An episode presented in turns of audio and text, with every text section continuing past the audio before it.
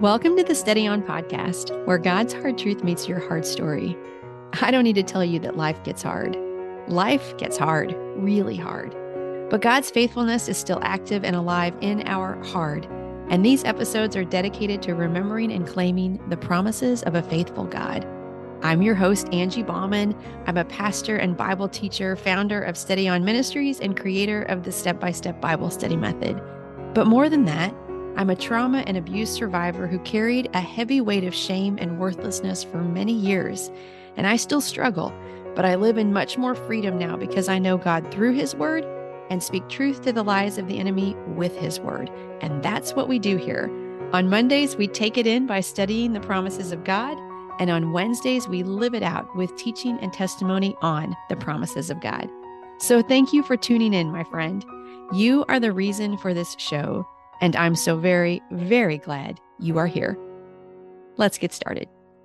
Welcome, friend. Today we're going to take it in with James 120 using my step by step Bible study method. And you will find links to a study sheet as well as videos for the step by step masterclass in today's show notes if you'd like to learn more. James 120 in the NLT says, Human anger does not produce the righteousness God desires. Are you excited about this episode? We're going to talk about anger. A quick book overview of the book of James. The author is James, the brother of Jesus. His audience was Jewish Christians. The date is around AD 45 to 47. And the purpose of the book of James is a couple of different things to offer comfort and hope during persecution and trials, to encourage faithful obedience to God, and to provide spiritual instruction and encouragement on important matters relating to the unity and life of the church. Chapter one, our chapter for today, has 27 verses, and it is about having a living faith in trials and temptations. And the section that we are in today is about standing firm against unrighteous anger. So one more time, James 1:20 in the NLT, human anger does not produce the righteousness God desires. Step 1 in the Bible study method is to choose our word, and today our word is produce. It is a verb. It means to yield, to make or manufacture, to generate. Some synonyms of produce are make, craft, build, assemble, construct, create, develop, fashion, form, or cultivate. Some antonyms are things like destroy, break, damage, demolish, dismantle, ruin, spoil, devastate, obliterate, wreck, and abort. When we plug in some of these synonyms and antonyms, so this is saying that anger, human anger, does not produce the righteousness God desires. So it doesn't build the righteousness, it doesn't develop the righteousness, it doesn't form the righteousness, it doesn't cultivate the righteousness.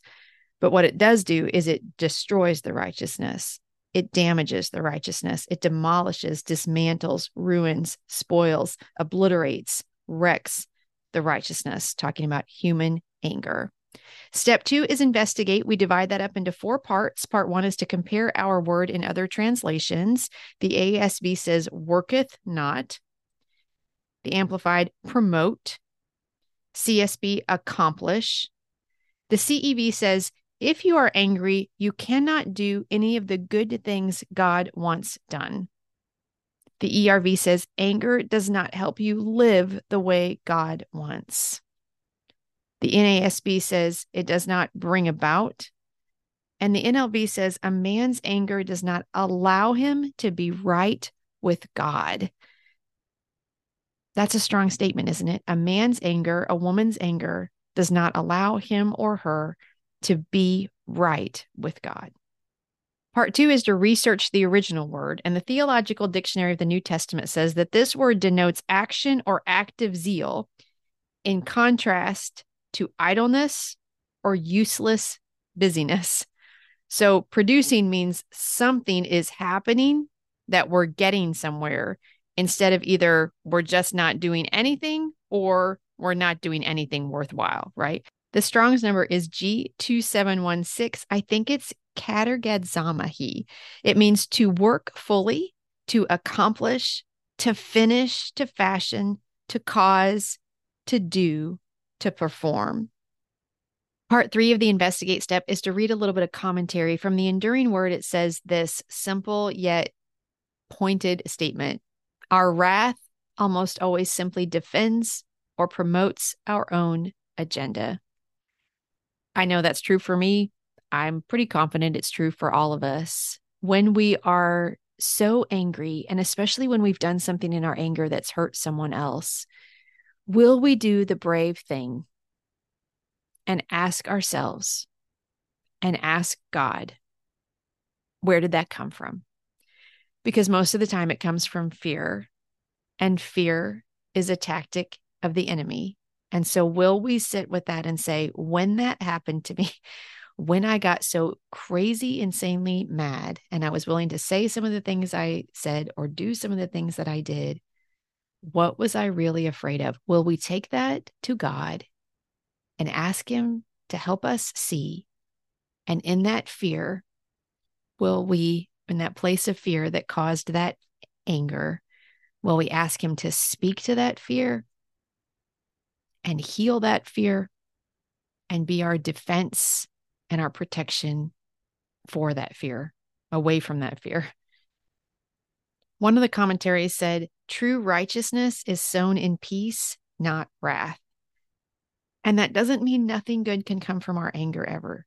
There is a place for righteous anger. I remember so well that when I was in school, we had these meetings or presentations from MADD, Mothers Against Drunk Driving, and we also had student students against drunk driving. We've had these meetings, and those that mad effort, I think that was in the 80s, right? That came about because a woman lost her child to a drunk driver, and there were not the kinds of laws about that that there are now. And she took that grief and that anger. She was very angry that the law had not protected her child. And she took that anger and she created a movement that benefits people to this day there is a place for righteous anger, but this kind of anger, this human anger that James is warning us about, is this anger that's really about reacting from fear and causing damage to other people because of our fear that's manifesting itself in anger. Douglas Mangum writes James warns against excessive speaking and anger sins that stifle the implanted word and keeps it from gaining its rightful place of prominence in the heart, leading to the ineffectual religion of merely hearing and not obeying the word. That's referencing James 1 22. When we go around acting like angry and sometimes mean people, it negates any declaration that we have made about who we serve and who we're trying to imitate. And I know that's hard to hear, but there are times when we have a difficult situation with a clerk or in an organization or with an administrator at our kids' school or something. And we might have said that we're a Christian, but how we handle our encounter with someone when we are angry will let them know how seriously we take our walk with Christ. Part four in the investigate step is to rewrite the verse in our own words. And again, the original is human anger does not produce the righteousness God desires. And that's from the NLT. And I rewrote the verse like this While there is a place for righteous anger, as I was just saying, my fleshly desire to be heard above other voices, to be vindicated, or to maneuver things so I get my way does not display the fruit of the Spirit I want my life to offer others. Step three in the method is to find the characteristics of God. And I wrote that God is patient, that He helps me see where my anger gets in the way and calls me to choose His way that God is a just judge and I can trust him to right the wrongs. He doesn't need my help. Okay. That's a hard one for us to believe sometimes, but he doesn't need my help. And also, I put that God is a present help in trouble, that I can call on him when I'm in a situation that makes my anger bubble. one of the most mature things we can do is practice the pause. Before we say, before we do, before we respond, react in any way, when we can feel, you know what it feels like when you're getting really angry.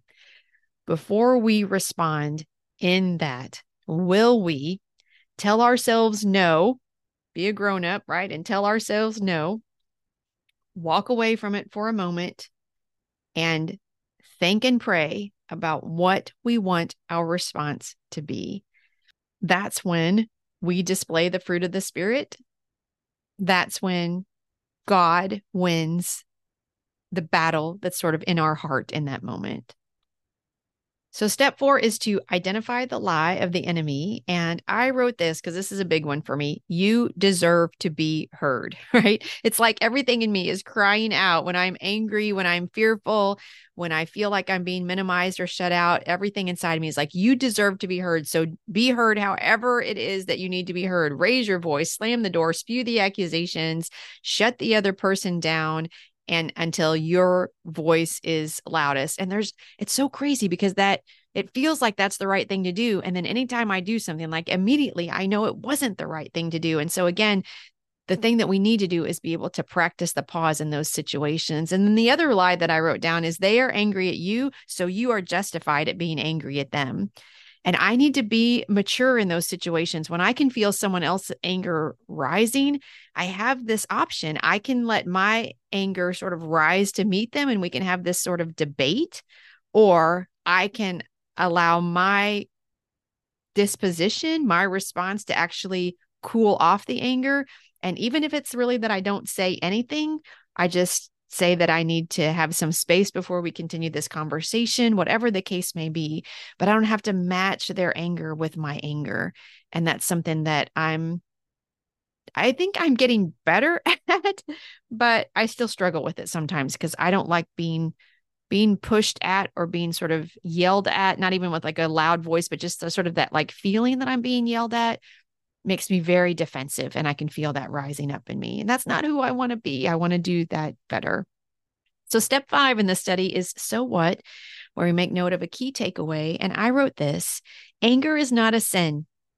I think that's really important for me, anyway, to be able to say out loud because a lot of times when I feel anger, I also can feel shame because if you were a better person, you wouldn't feel angry. That's not true. Anger itself is not a sin. But when I let the anger be in charge, right, it leads me into hurtful interactions that do not honor God and others. And that's not the behavior that's pleasing to God. That's not who I want to be. That behavior is contrary to God's instructions and needs to be repented and refined. It's a tough topic. We all get angry. We've all done things when we were angry that we're not proud of.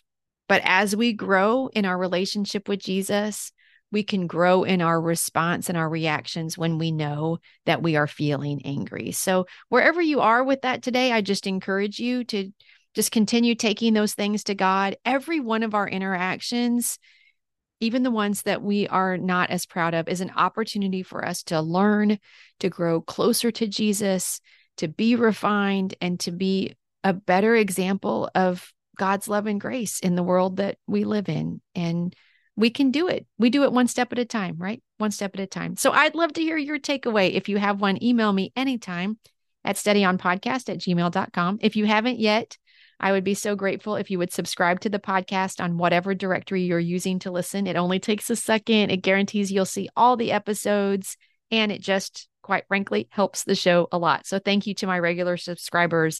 I really appreciate you. And if someone came to mind as you were listening today, if if someone has a problem with anger in your life, I don't know that the best thing to do is to share this episode with them. But if you were encouraged by it and you know that someone else might be encouraged by it as well, I would love if you would share this episode with them. Inviting them into what we're doing here is another great way to support the show.